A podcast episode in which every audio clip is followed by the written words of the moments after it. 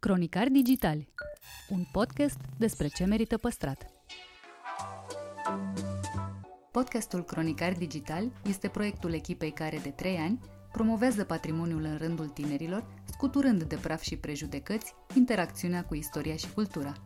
Între heritage și cool, invitații, vedete, influencer și experți vorbesc despre propriile preocupări și pasiuni, ne dezvăluie ce e important pentru ei și ar dori să transmită mai departe. Care este relația lor cu patrimoniul românesc și ce înțeleg prin patrimoniu personal.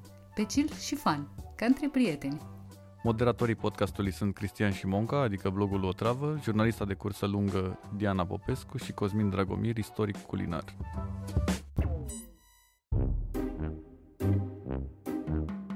Maia Morgenstern ne-o prezintă pe copila care a fost cândva, recunoaște că în adolescență nu era ușor de suportat Oh, imposibilă, imposibilă persoană, imposibilă. Nu mai ardea de învățătură deloc, îmi stătea capul numai la băieți și la povești de amor. și, uh, ai de mine. Și dezvăluie din ce anume și-a fabricat la maturitate scutul care să o apere de dezamăgiri. Interviu în secțiunea Patrimoniu Personal, realizat telefonic. Salutare tuturor! Invitata mea de astăzi este un personaj, în afara personajelor pe care le joacă, e un spectacol, în afara spectacolelor în care joacă. Doamna Maia Morgenstern, bun venit la Cronicari Digitale! Bună ziua! Mă auziți? Vă Bună au- ziua! Vă auzim perfect! Bună ziua, dar uh, despre cine vorbiți? Că eu sunt uh, un om. Sunt și eu un om, cum sunteți și voi și dumneavoastră. O fac eu pe modesta, o fac eu pe figuri, dar mi-e mai simplu așa, să vorbim ca de la om la om. Perfect, Sigur, de o la să om la om zice vorbim. Că sunt fixe, că sunt falstiții. Uh, puțin sunt și puțin nu sunt, dar tare, tare, tare. Aș vrea să mă asigur că mă, mă priviți și mai ales mă auziți, că ne auzim. Sigur. Astăzi ne auzim ca, ca oamenii, cu bune, cu rele, cu derapaje, cu spaime, cu ca oameni. Și cu sincerități, pe asta mă bazez astăzi și mă gândeam că știm multe despre cariera dumneavoastră și nu prea multe despre cine ați fost înainte de a deveni cunoscută și habar n-am ce să-mi imaginez despre Maia cea mică. Dar aș risca să-mi închipui așa un copil cu o Da. energie și o curiozitate nesfârșite și foarte hotărâtă pentru că Nu. ș- Nu, nu, nu, Nu? nu, nu, nu, nu. Încet, încet, încet. Încet, încet, încet. O să vă dezamăgesc? Sper că nu. Eu știu, o să vă surprind, sper că da. Pentru că, uh, pentru că eram, uh, eram o fetiță fragilă, sunt un om fragil, cred, vulnerabil, grozav de iubită și grozav de doritoare, de însetată de iubire, iubindu-și mama mm, mai presus decât orice. Da, cred că asta nici măcar nu e ceva foarte, foarte original. Cred că asta e un lucru obișnuit. Îmi, uh, îmi, îmi iubeam grozav mama, îmi doream cu sete oh, aprecierea tatălui. Deci eram un om, uh, un, un, un pui de om grozav de vulnerabil, da, și nesigur. Și nesigur. mă, mă gândeam că e surprinzător ce îmi spuneți pentru că Mă gândeam că erați un copil hotărât, fiindcă știu Nu. că la patru ani ați sfâșiat o umbrelă pentru a vă confecționa o rochiță de balerină. Păreați foarte Da. hotărâtă pe treaba asta, pe Uh, ce voiați să fiți când veți fi mare. Da, dar n-am, n-am sfâșiat-o. Am, am, uh, da, am dezmembrat, am sfâșiat o, o, o umbrelă pentru că, na, imaginație, cum vedeam eu un tutu, cum vedeam eu o balerină, ca pe umbrelă deschisă.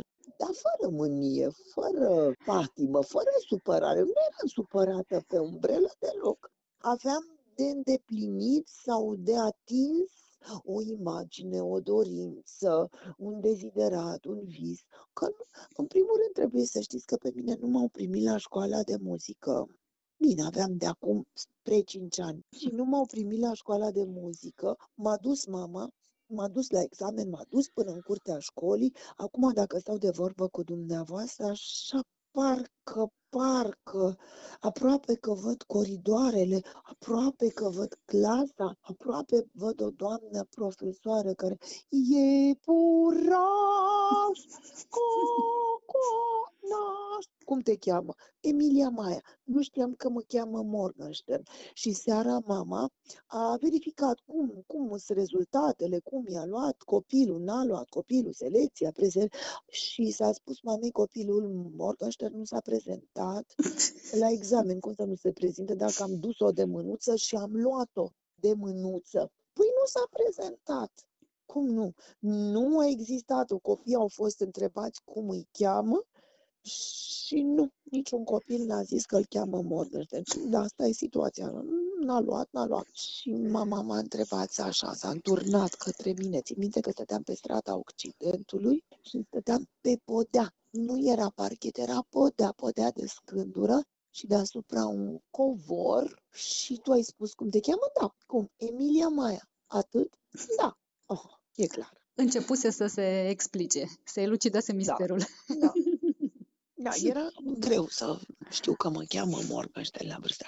În fine, am încercat și anul viitor și am spus, și n-am luat, atunci știam cum mă cheamă și n-am luat uh, concursul, examenul, selecția, cum se chema, la școala de muzică. De ce? Că mi-a fost frică. Cum ți-a fost frică? Mi-a fost frică. Același iepuraș, co, co, co, co, cocona, coconaș. Mm. N-am luat, n-am luat examen.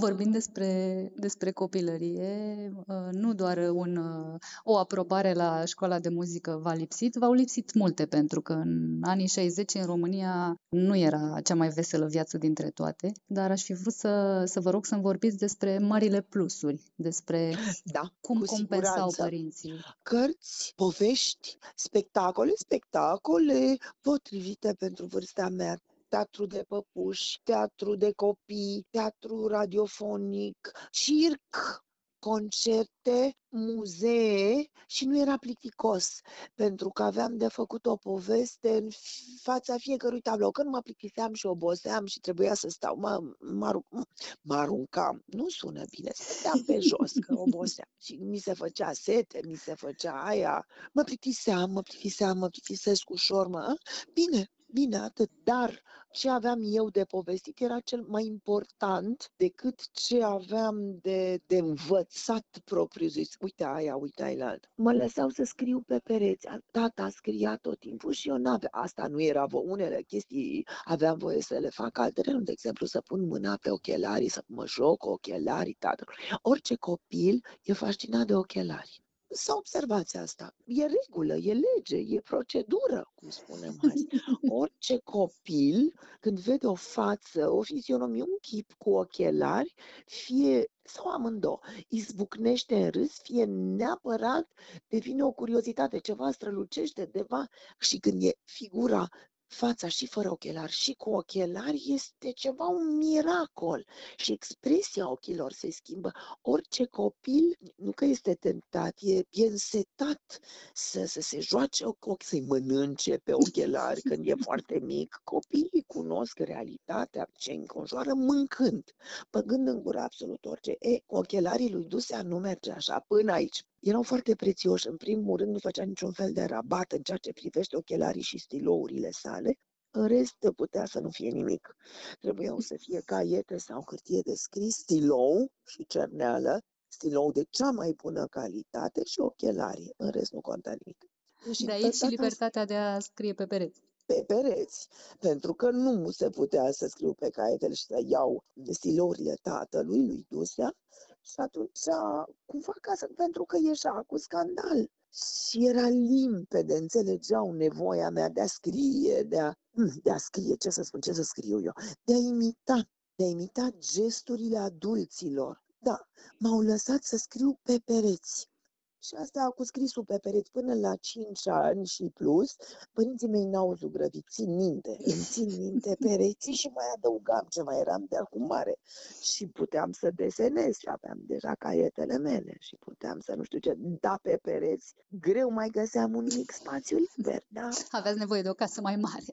Și când s-a zugrăvit, eram cumva bucuroasă pentru că făcuseră niște zugrăveală cu niște chestii și străluceau așa cu niște modele și pe de altă parte dispăruseră toate chestiile cu care, toate scriturile mele, toate dantelele făcute de mine pe pereți, erau scrijelind. E, e interesant că, Da. din câte știu, ați avut un tată strict, dar iată vă permitea niște libertăți și știu că O, ați, da. ați spus cândva ce nu știa mama, știa tata. Așa ați definit Mhm. raportul de forțe din casa părintească și voiam să vă întreb cum ați jonglat cu năzbâtiile, pedepsele și râsul. Da, săraci au de jonglat, au jonglat ei, pentru că ei fuseseră crescuți în fra- familii tradiționale și tradiționaliste, dacă pot spune așa, familii religioase. Ei erau complet atei. Ei au știut și au avut de înotat împotriva curentului, ca să spun așa, să fiu foarte exact. Pentru că, propriu zis, nu știu dacă a fost neapărat o luptă, dar asumându-și uh, concepțiile de o viață ce au răsărit și au fost sădite foarte de devreme, pentru că probabil asta i-a și unit pe părinții mei. Concepțiile lor și le-au păstrat de-a lungul întregii vieți și au traversat epoci, epoci, epoci, epoci. Ca adolescenți sau, eu știu, copii mari de acum, au cunoscut și ceea ce a însemnat înainte de război și legile rasiale ce s-au uh, promulgat în 1938 și perioada Holocaustului și perioada războiului și perioada anilor 50 și perio- perioada anilor 60 și perioada ana- anilor 70, o perioadă de înflorire culturală, chiar și economică și îngrozitorie anii 80, când erau de acum și bunici și pe lângă, na, greutățile vieții lor, li se rupea și sufletul de greutățile prin care aveau de trecut. Copiii, mă rog, noi, eu uh, și nepotul lor, mergea mama la cumpărături cu Tudor, cu nepotul ei și își lăsau și la coadă și o pâine și ca să iau pâine în plus. Uh, și după aceea și ha, perioada de după Revoluție și apoi uh, Na, Au avut, uh, au avut de jonglat cu ghilimele de Da. rigoare cu, cu multe lucruri. Când, uh, Mhm. când i-ați făcut mândri și când i-ați dezamăgit crunt?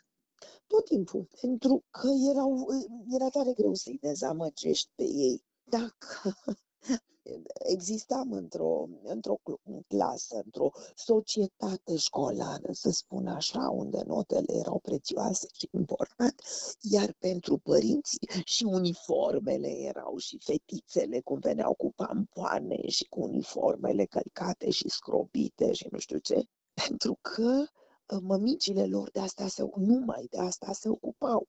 E, mămica mea nu se ocupa de fetiță, uniformă, pampoane, călcat, scrobit și nu știu ce, dar nici nu punea suflet și energie și să-și smulgă părul din cap pentru o notă sau alta. Nu era nici un fel de problemă dacă luam nota șapte. Minunat! Deloc. Uh, hmm, era tare complicat. Pentru că nu m-am aflat între premiantele, premianții uh, top of the top ai claselor, ai, mă rog, perioada anotimpurilor școlare. Deloc. Niciodată. Ah, Se pare că n-a fost o dramă. Peste ani, așa privind retrospectiv, nicio pierdere. Da, da, pe moment pe, pe, era complicat că nu aveam televizor, tata nu îngăduia televizor, era, co- nu era ușor. Era complicat, nu aveam televizor, nu aveam ce comenta pentru că nu știam, nu puteam să urmăresc alea episoadele alea o dată pe săptămână sau mai știu eu ce, Dallas și figuri erau pe acolo. Și mă simțeam cumva exclusă și pe de altă parte nu aveam cu cine să discut uh, literatura pe care o citeam. Sau nu prea, nu, exagerez acum, nu prea aveam cu cine să discut literatura pe care o citeam sau piesele pe care le auzeam la teatru radiofonic sau spun că părinții mă duceau la operă și la operă era foarte frumos, la balet. Mamă, mamă, mamă, mamă, ce frumos, ce mai plăcea, ce mi mai plăcea. Îmi plăceau spectacolele de operă, de balet. Nu le înțelegeam foarte bine și căptușeam cu poveștile mele, cu incandescența mea, cu entuziasmul meu, cu efervescența mea, umpleam. În adolescență cum ați fost? Ați fost o furtună sau un ocean de calm? Nu, nu, nu, nu, imposibilă, imposibilă persoană, imposibilă. Nu mai ardea de învățătură deloc, îmi stătea capul numai la băieți și la povești de amor. și, uh, hai de mine, îmi uh, ajustam uniforma de liceu să fie așa cam brată. Aha. Da, da, uh, nu știam să fac croitorie, stătea cam în fiecare zi să o cos pe mine și în fine, era complicat. Tivul nu mi-l coseam. Tivul îi prindeam cu un act de siguranță. Groaznic ce povestesc eu Mamă, Sunteți un exemplu foarte rău. Nu, nu, da, da, exact. exact. Așa nu. Așa Copii, nu, nu faceți asta acasă. Mm, mm, mm, Șase ace de siguranță aveam. da, de cambrat de însăilat uniforma pe mine și prindeam tipul să fie mai scurtă și... A, era Foarte migălos mersul ăsta la școală devenise. Da, grozav. A meritat? Ați obținut efectele scontate?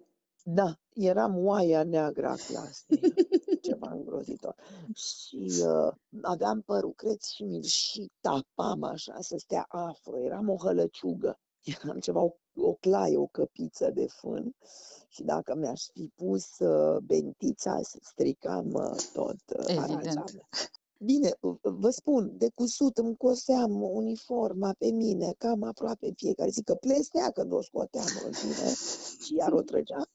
Da, matricola și cu matricola era complicat. Puțin îmi păsa, putea să stea foarte bine matricola sau pe uh, mâneca uniformei, că aveam uniformă, mm-hmm. un savana fan bleu marin închis, închis, închis, aproape negru, dintr-un material foarte bun, dintr-o stofă foarte bună, actually, și putea să fie uh, matricola cusută fie pe bluză, fie pe uniformă undeva, fiind un pătrățel așa, putea sus aici pe No, în partea stângă, cam așa, deasupra inimii, să spunem. Dar mai putea fi prinsă și cu capse. Cu capse, da, dar nu ne lăsa. Iar eu cum îmi spăleam uh, cămașa în fiecare seară și o puneam pe calorifer și nu se usca și o cădeai cu fierul și fierul făcea, că nu e fier de asta care face cu aburi,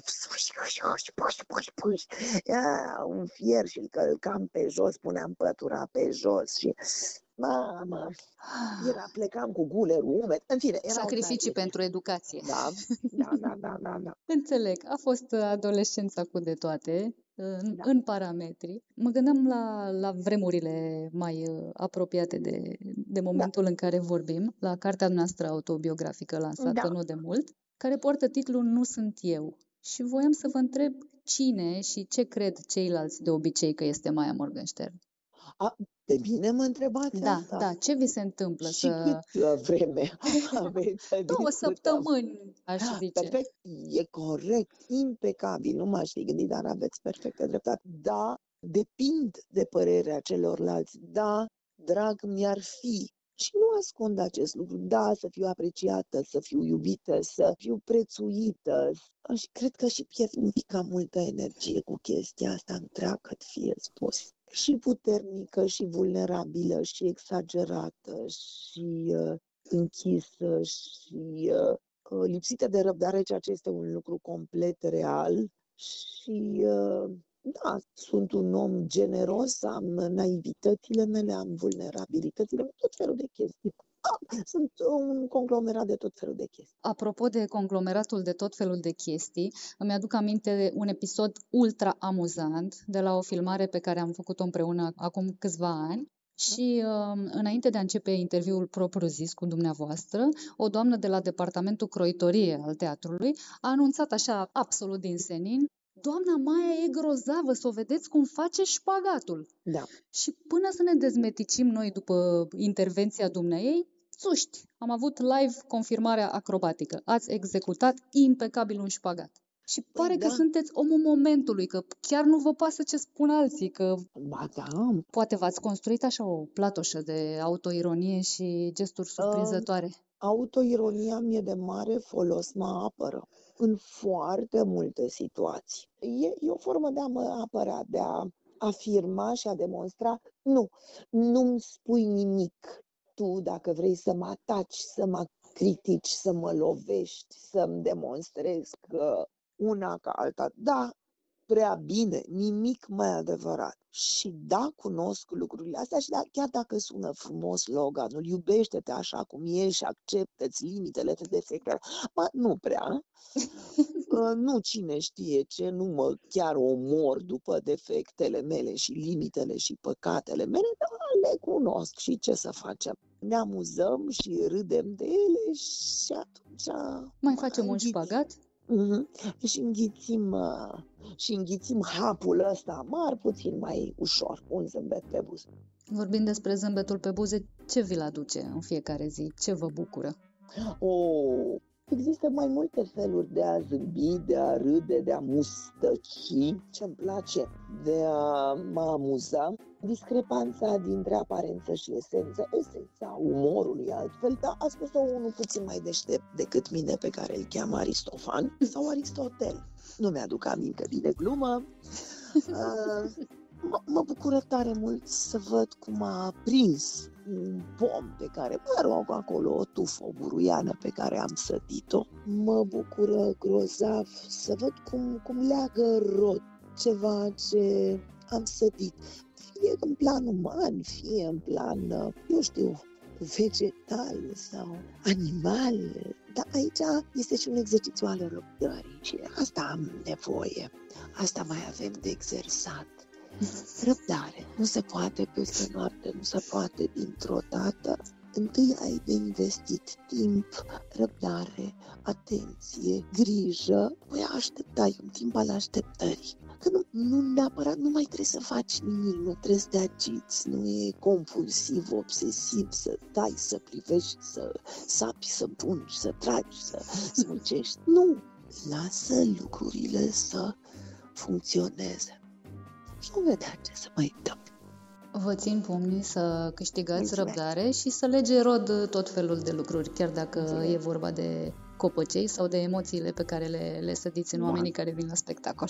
Mulțumesc eu tare mult! Mulțumesc! Cele bune!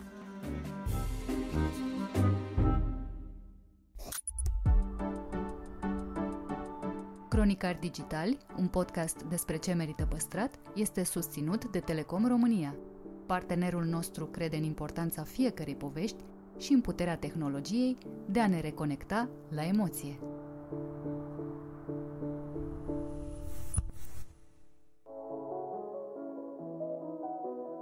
Cristian Movilă vorbește despre World Press Photo și de ce avem nevoie de un astfel de eveniment. Îi evocă pe cei care caută știrile adevărate în era fake news.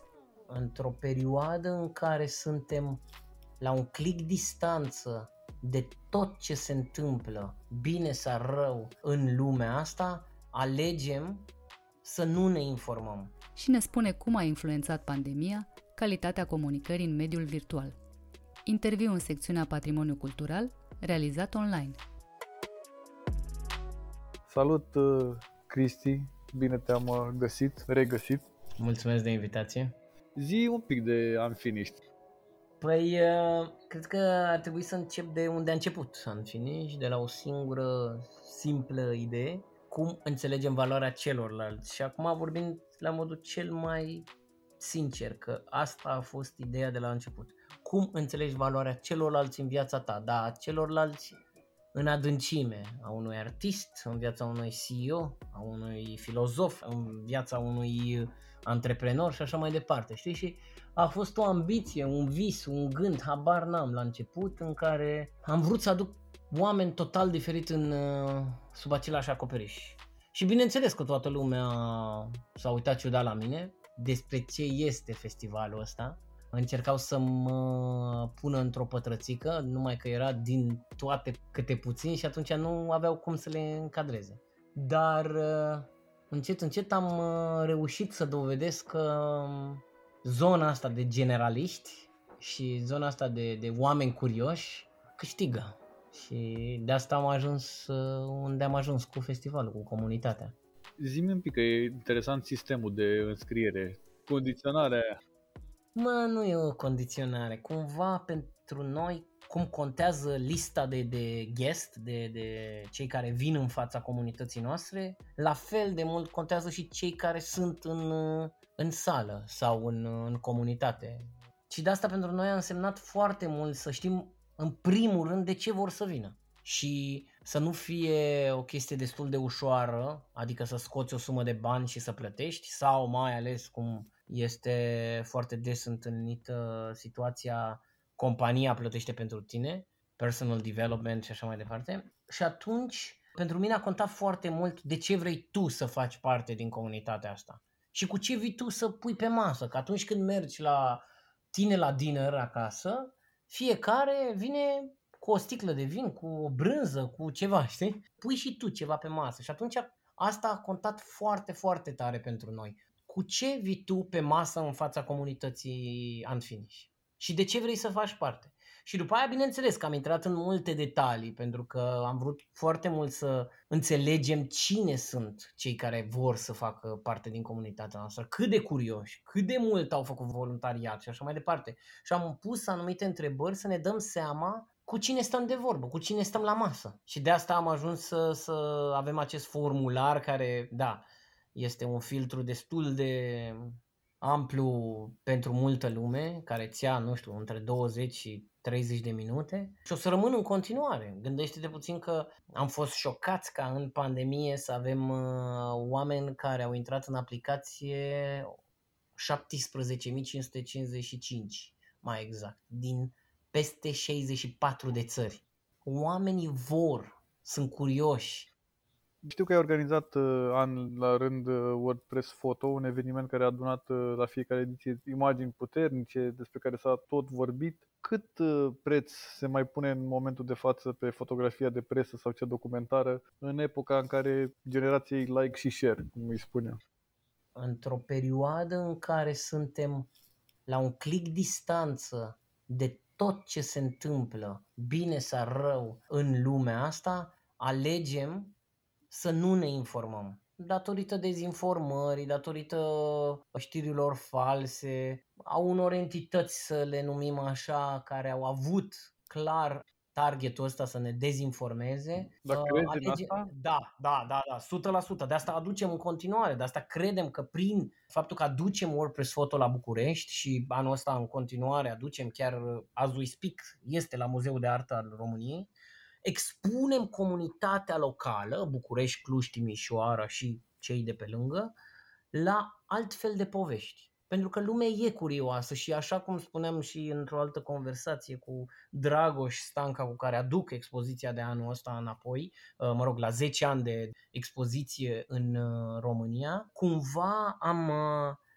reușit să ajungem într-un an normal, adică vorbim de 2019, la peste 60.000 de oameni. Și gândește-te că astea sunt bilete date de muzeele respective, Muzeul de Artă București Cluj Timișoara și suntem mândri că este cea mai vizitată expoziție, pentru că lumea e curioasă de ce se întâmplă în afară. Și anul ăsta am reușit cumva să negociem super uh, bine cu o televiziune, să încercăm cumva să aducem și mai mare impact la ceea ce înseamnă fake news, dezinformare uh, și uh, folosindu-ne de WordPress Photo o să ieșim probabil din iunie cu șase emisiuni despre cum citești astăzi o știre, ce înseamnă cu adevărat uh, real news versus fake news și așa mai departe. Și o să stăm de vorbă cu, credem noi, cei mai importanți jurnaliști. O să vorbim cu jurnaliști despre jurnalism. Apropo de accesul la informație, oamenii sunt mult mai vulnerabili, sunt mai ușor de manipulat da, ca niciodată? Da. Din păcate, datorită acestei, uh, mă rog, datorită și social media și unor, uh, mă repet, entități care au dorit foarte tare să fim dezinformați, că odată ce o țară, un popor este dezinformat, automat poți să-l, să-l conduci mai, mai ușor. De asta și lipsa de educație și așa mai departe. Cred că ne dorim să știm care e adevărul. Este în natura noastră. Doar că, datorită mediei, am ajuns foarte mult să fim tentați să credem ce e negativ mai ușor decât ce e pozitiv. Uh, și ce e negativ de obicei e dezinformare, după cum vezi. Și aici mergem către zona de vaccinare uh, și așa mai departe, când oamenii au fost total dezinformați despre ce se întâmplă în spitale și așa mai departe. Culmea că oameni din rândul celor care ne conduc au apelat la astfel de metode. Bine, oricum omul are capacitatea de a reține mult mai ușor și mai rapid chestiile negative, adică dacă un prieten vine și cere de 10 ori bani împrumut și tu îi dai de 9 ori și odată îi spui că nu ai, o să ține minte că nu ai Clar, clar, clar. Așa funcționăm noi, nu știu. În ultimul an am fost uh, foarte dependenți de internet, uh, mai dependenți ca oricând.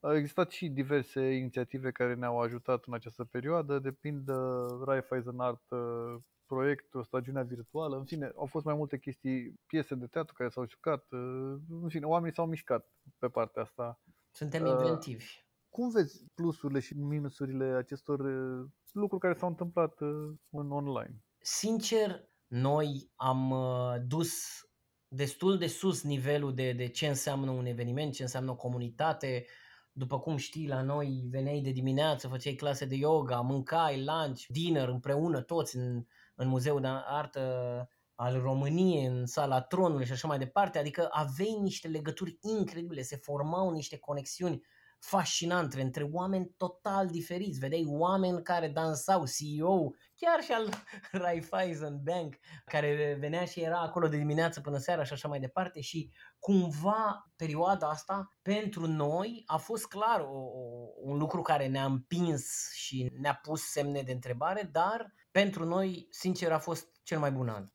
De asta am crescut de câteva ori și mai ales internațional ca număr de participanți, am înțeles și am vrut să înțelegem, am studiat foarte mult cum consumă cel de acasă contentul. Și cumva ne-am dat seama că o comunitate care vrem noi să credem că e una foarte specială în finish, a înțeles și a vrut de la noi să venim cu o altfel de experiență. Am parcat, să zic așa, ce am făcut în fizic, în muzeu, N-am vrut să traducem ce a fost în 2019 în online, asta a fost, cred că, cea mai înțeleaptă chestie și am venit cu un alt fel de produs în fața comunității, un alt fel de program.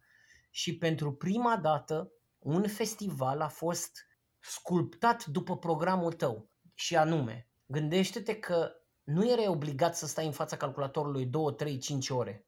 Noi am făcut în așa fel designul programului nostru l-am dilatat în loc să-l scurtăm și anume am, în loc de patru zile a fost o săptămână și era exact așa, de dimineața la prânz și seara, de dimineața la prânz și seara. Și aveai tot felul de pastile de, de knowledge, entertainment, conversații și așa am avut succesul pe care l-am avut în 2020. Pentru că am creat o altfel de experiență și am dat remote-ul celui care o consumă. Și mai mult ca or, oricând contentul chiar cred că contează extraordinar de mult într-un moment în care toată lumea produce content, dar... Dar ce fel de content? Acum creator de conținut a devenit o chestie de asta, toată lumea e, cumva. Da, da. Și angel investor, exact. mai nou. Exact, exact. Zi-mi un pic despre documentarul pe care l-ai făcut dedicat personalului medical.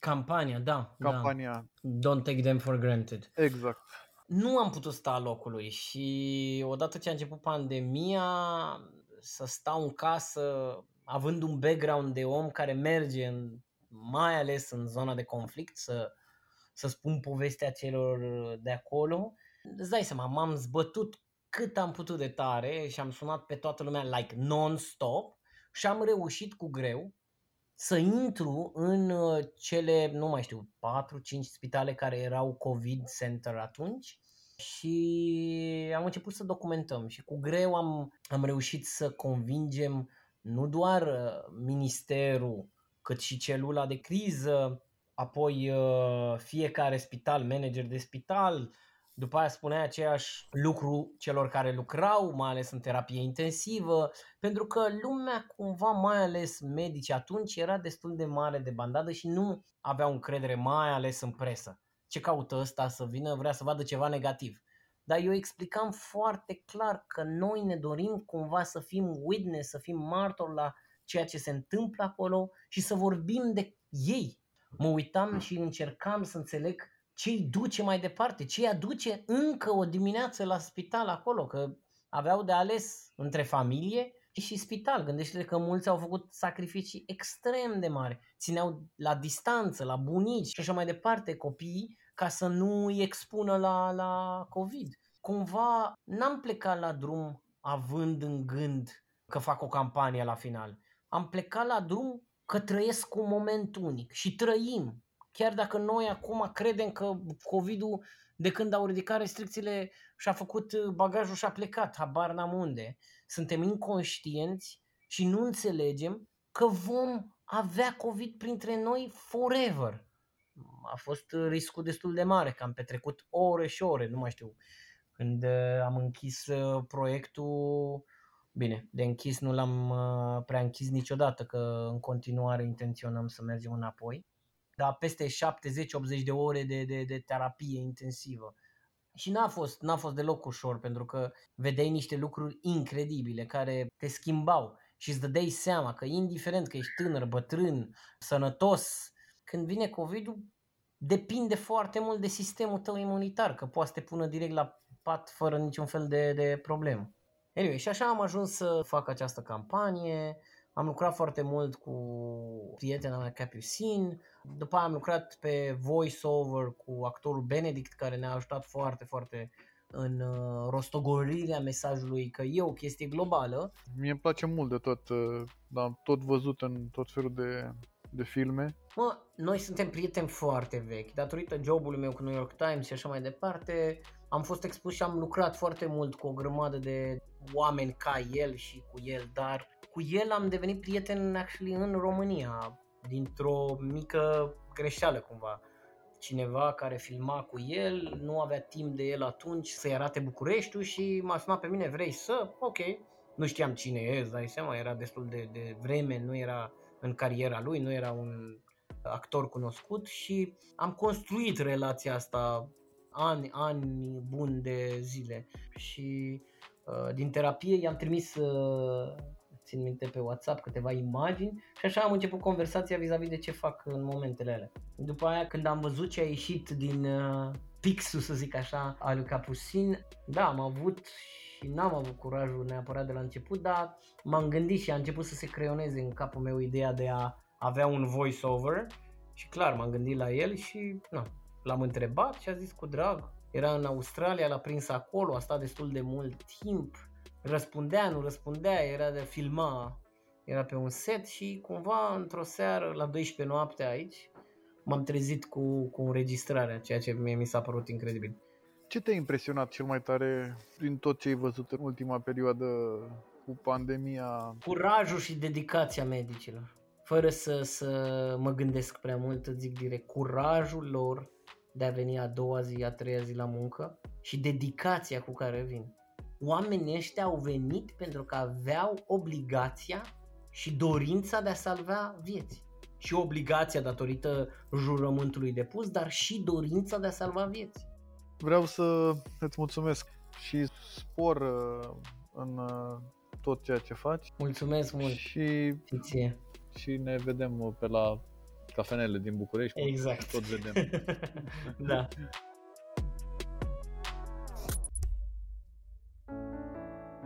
Rubrica Patrimoniu Cultural este susținută de Raiffeisen Art Project Stagiune Virtuală, platforma de mecenat cultural care de 20 de ani facilitează accesul la manifestări culturale și creații artistice valoroase, acum și online.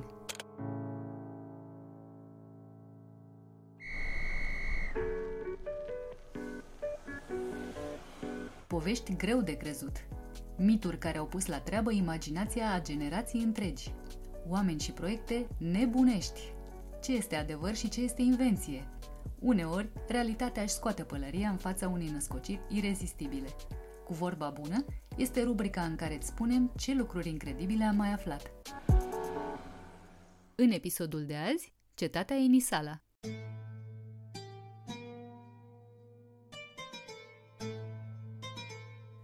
Enisala, Enisale sau Heraclea, așa cum i s-a spus de-a lungul vremii.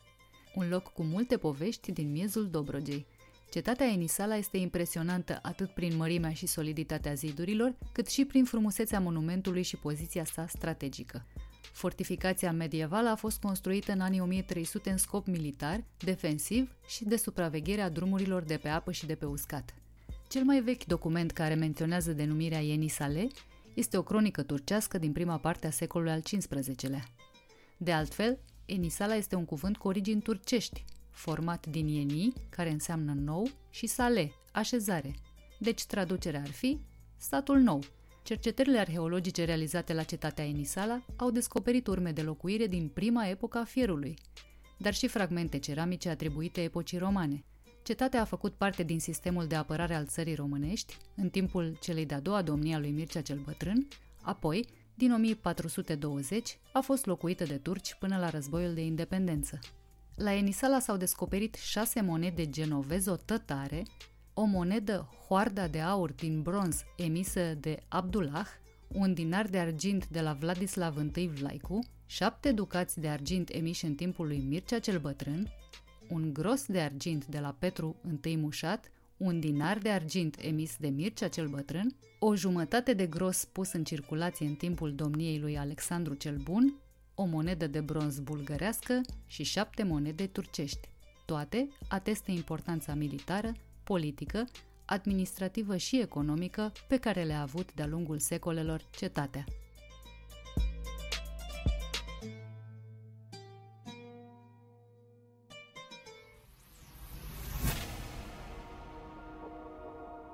De-a lungul a 100 de ani de experiență și inovații, s-au preocupat să transforme gastronomia în artă și planeta într-un loc mai verde.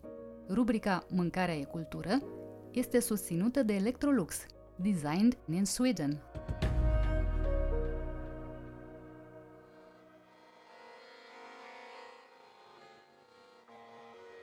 I've gotten along with people everywhere in this world and heard some incredible stories, largely because I sit down without an agenda and just ask the very simple question What's for dinner?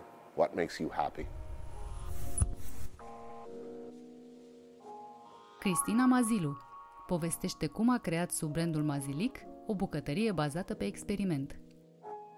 Dar uh, pentru mine mâncarea s-a dovedit de cele mai multe ori a fi uh, un act de afecțiune. De multe ori uh, a ținut uh, locul unor uh, cuvinte, unor uh, unor emoții pe care vreau să le uh, transmit, pentru care uneori poate cuvintele nu mă ajutau și mi-era mai simplu să mă exprim un alt așa. de limbaj. Un alt fel de limbaj, da. Aflăm care consideră că sunt electrocasnicele esențiale într-o bucătărie și ce dotări neobișnuite are în noul ei restaurant. Interviu în cadrul rubricii Mâncarea e cultură, realizat față în față cu respectarea normelor de distanțare.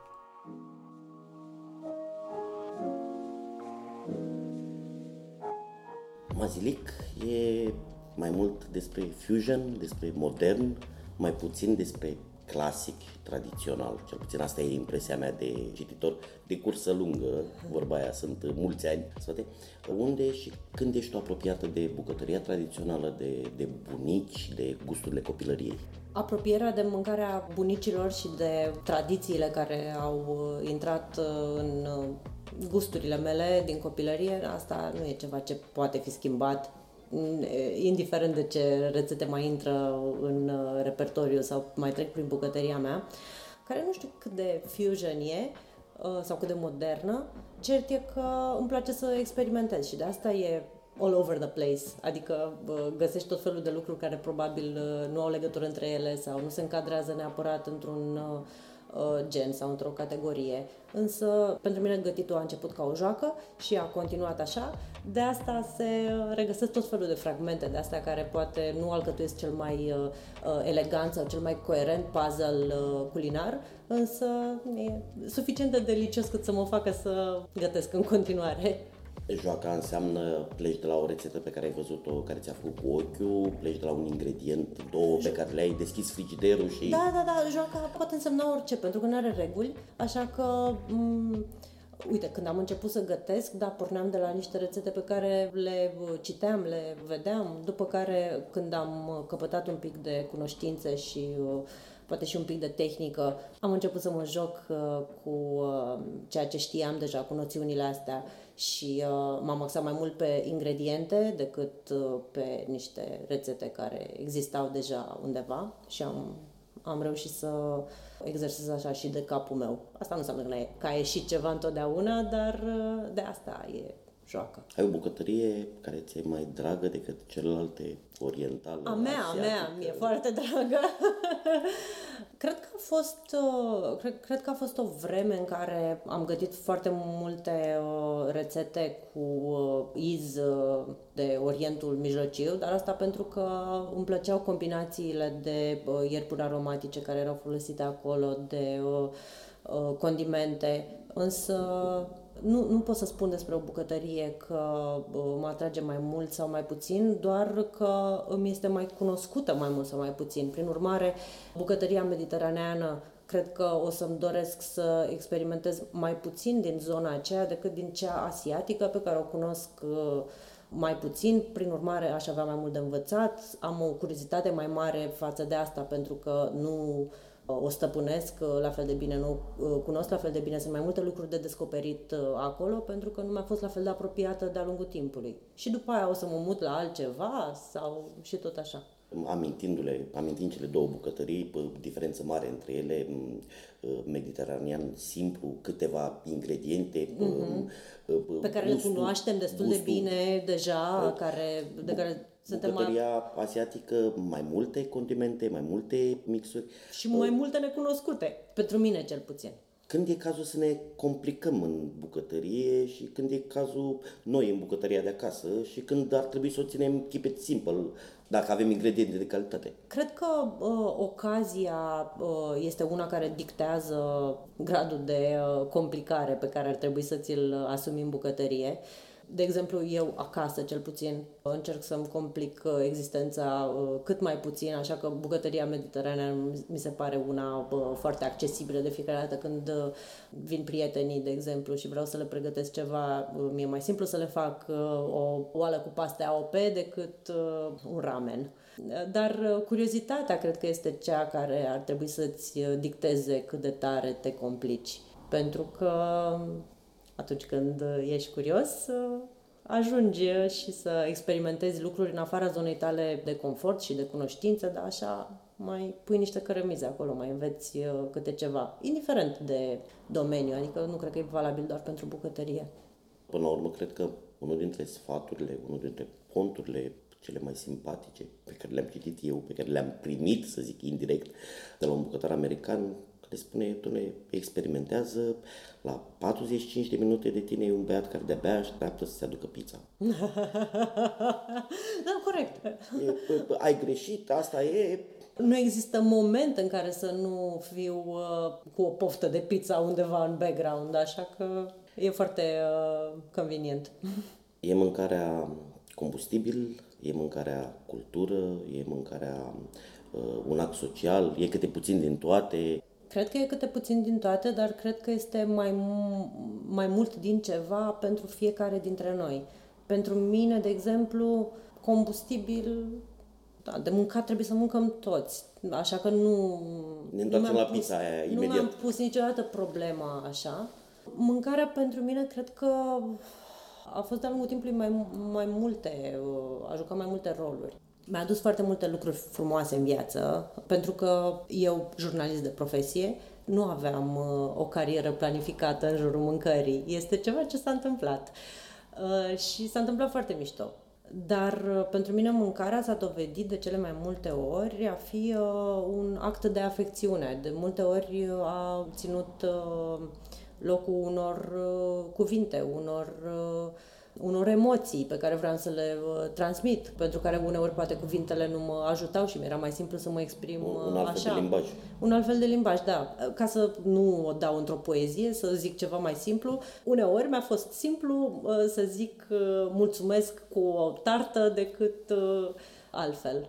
Da, Sunt și un pic socially awkward, așa că ajută să mai am niște pârghii de genul ăsta, cum ar veni uh, o felie de prăjitură în loc de uh, niște cuvinte bine alese. Cum simți că s-a dezvoltat, a evoluat România gastronomică a ultimilor, nu știu, 5-10 ani?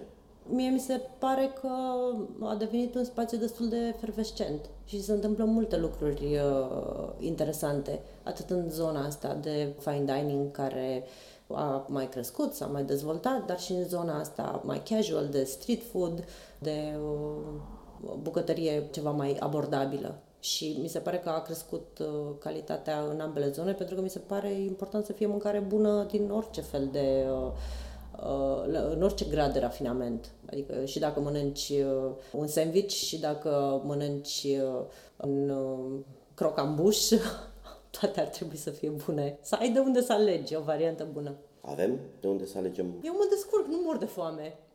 bun. și, și nu mănânc foarte des ceea ce gătesc eu, adică prefer să gătesc pentru alții și eu să încerc uh, lucruri pe care alții le gătesc pentru mine. Ce nu ar trebui să ne lipsească într-o bucătărie casnică și mă refer la tot felul de instrumentare, de aparate, de tehnică nouă, uh-huh. cât să ne facă viața mai ușoară.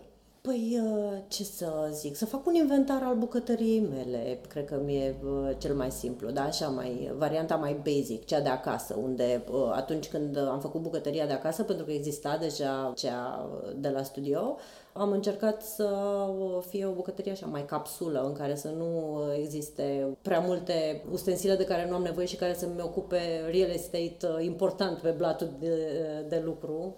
Bucătăriile în România sunt mai mici decât mi-aș dori, așa că trebuie gândită uh, aranjarea. Un cuptor. Eu uh, de probabil 12 ani lucrez doar cu cuptoare electrice pentru că mi se pare mult mai simplu uh, să uh, le reglezi uh, temperatura și aceasta să rămână constantă. Plită cu inducție. O prefer pe cea cu inducție pentru că este mai puternică. Nu zic, mi-e, mi-e dor uh, un pic de focul uh, deschis, dar uh, asta este aranjamentul pe care l-am eu. Cuptor uh, și plită cu inducție de la Electrolux, atât la studio cât și uh, acasă. Frigider.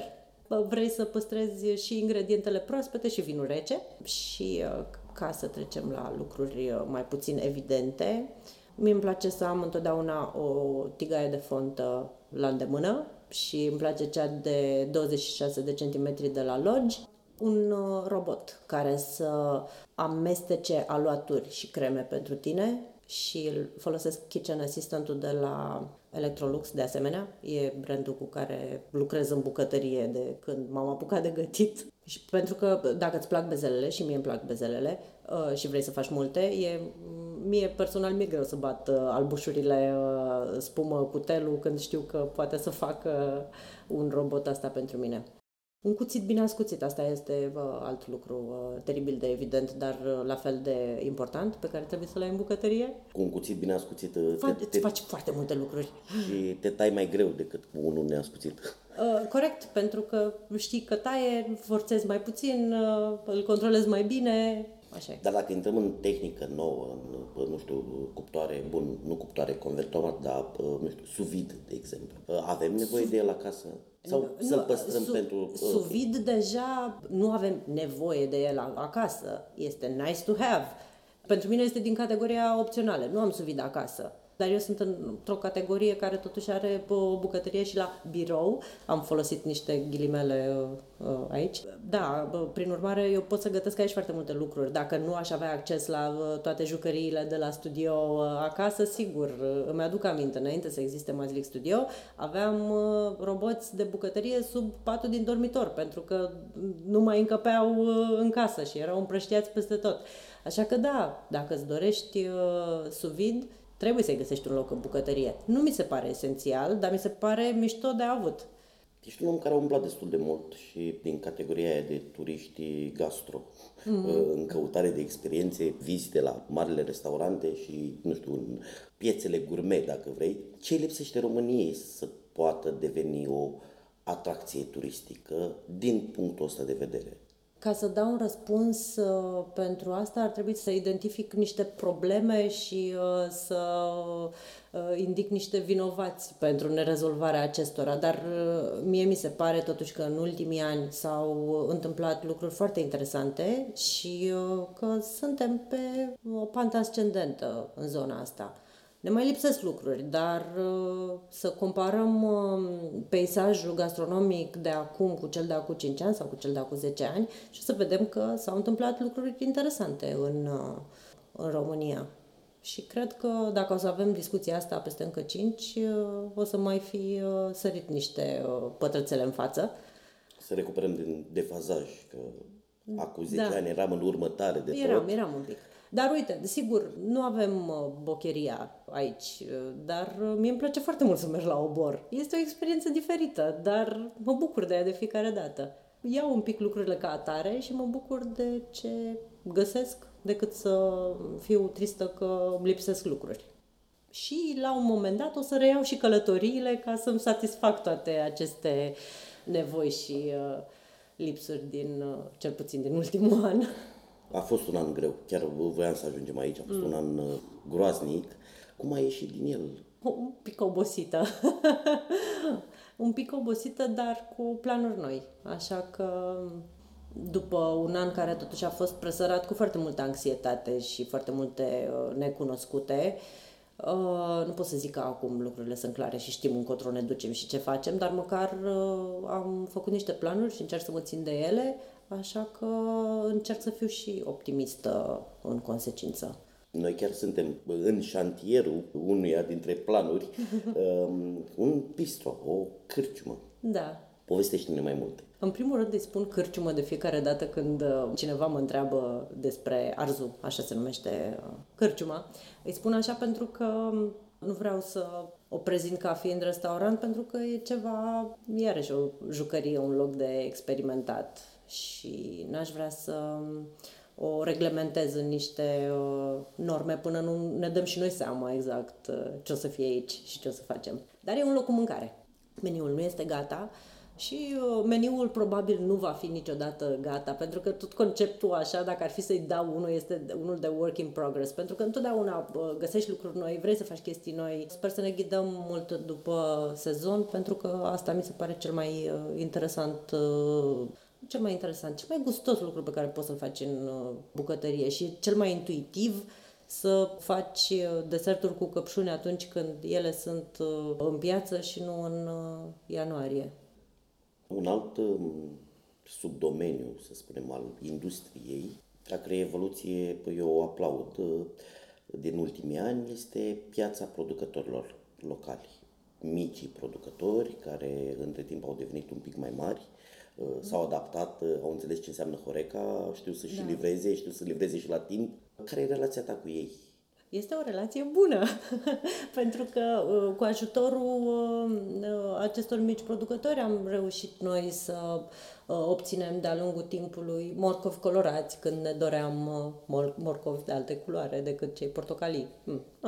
Mofturi de bucătărie, ce să zic. simpatici, colorați, da. vii și uh, am descoperit o mică fermă care creștea ardei uh, padron și acei ardei uh, care se prăjesc și uh, peste care presat după aia sare maldon și sunt foarte buni și uneori uh, nimerești câte unul picant și e uh, ca un joc pe care îl uh, joc cu mine atunci când uh, mănânc câte o farfurie din asta. Ruleta iberică. Da, exact.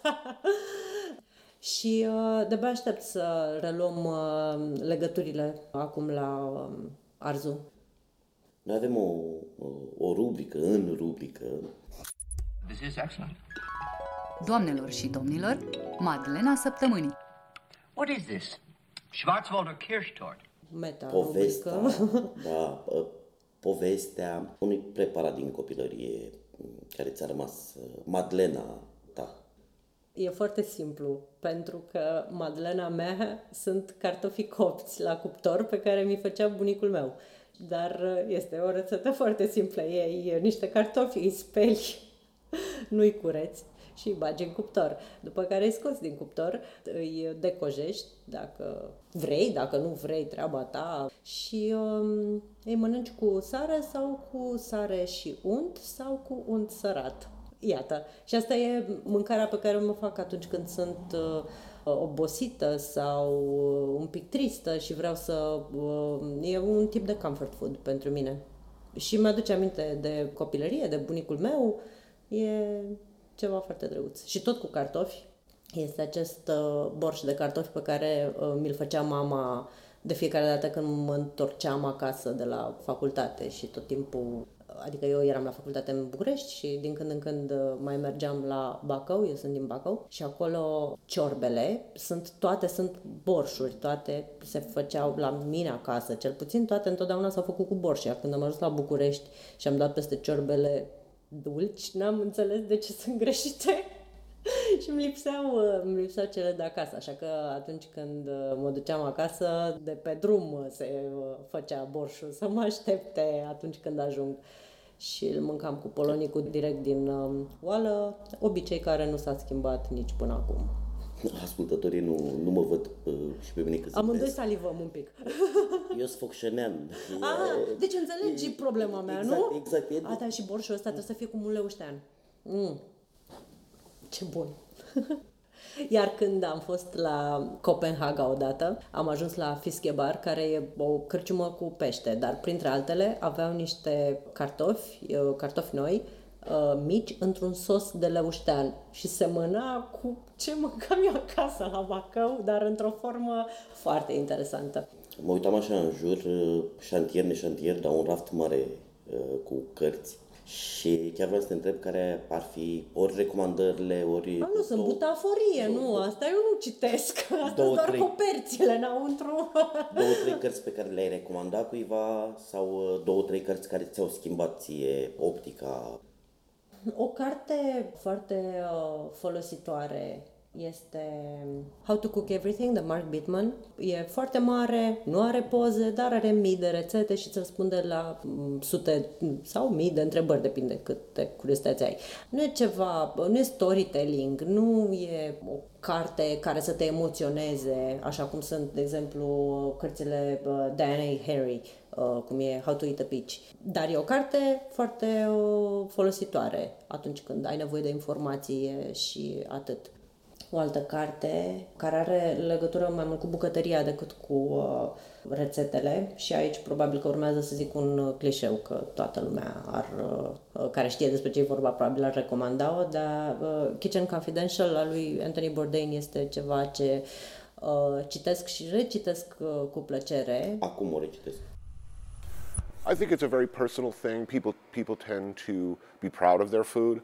They let their guard down when they talk to you. You see them at their most vulnerable and revealing in a lot of ways. So even people with whom you have really fundamental disagreements uh, and maybe even complete different belief systems, if you're going to intersect anywhere, it's going to be over food and, and how open you are to receiving that food and receiving whatever intent was behind it, you know.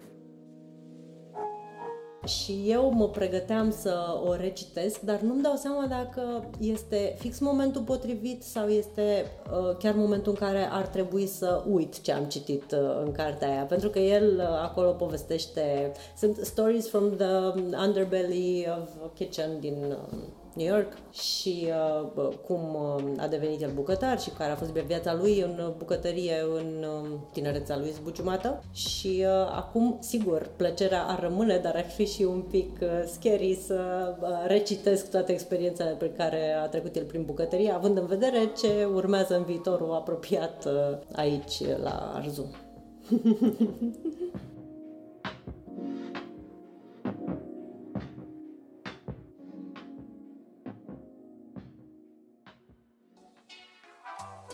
Podcastul Cronicar Digital este susținut de Raiffeisen Bank, Telecom România și Electrolux. Partenerii proiectului sunt convinși că, prin educație și cultură, putem deveni cea mai bună versiune a noastră.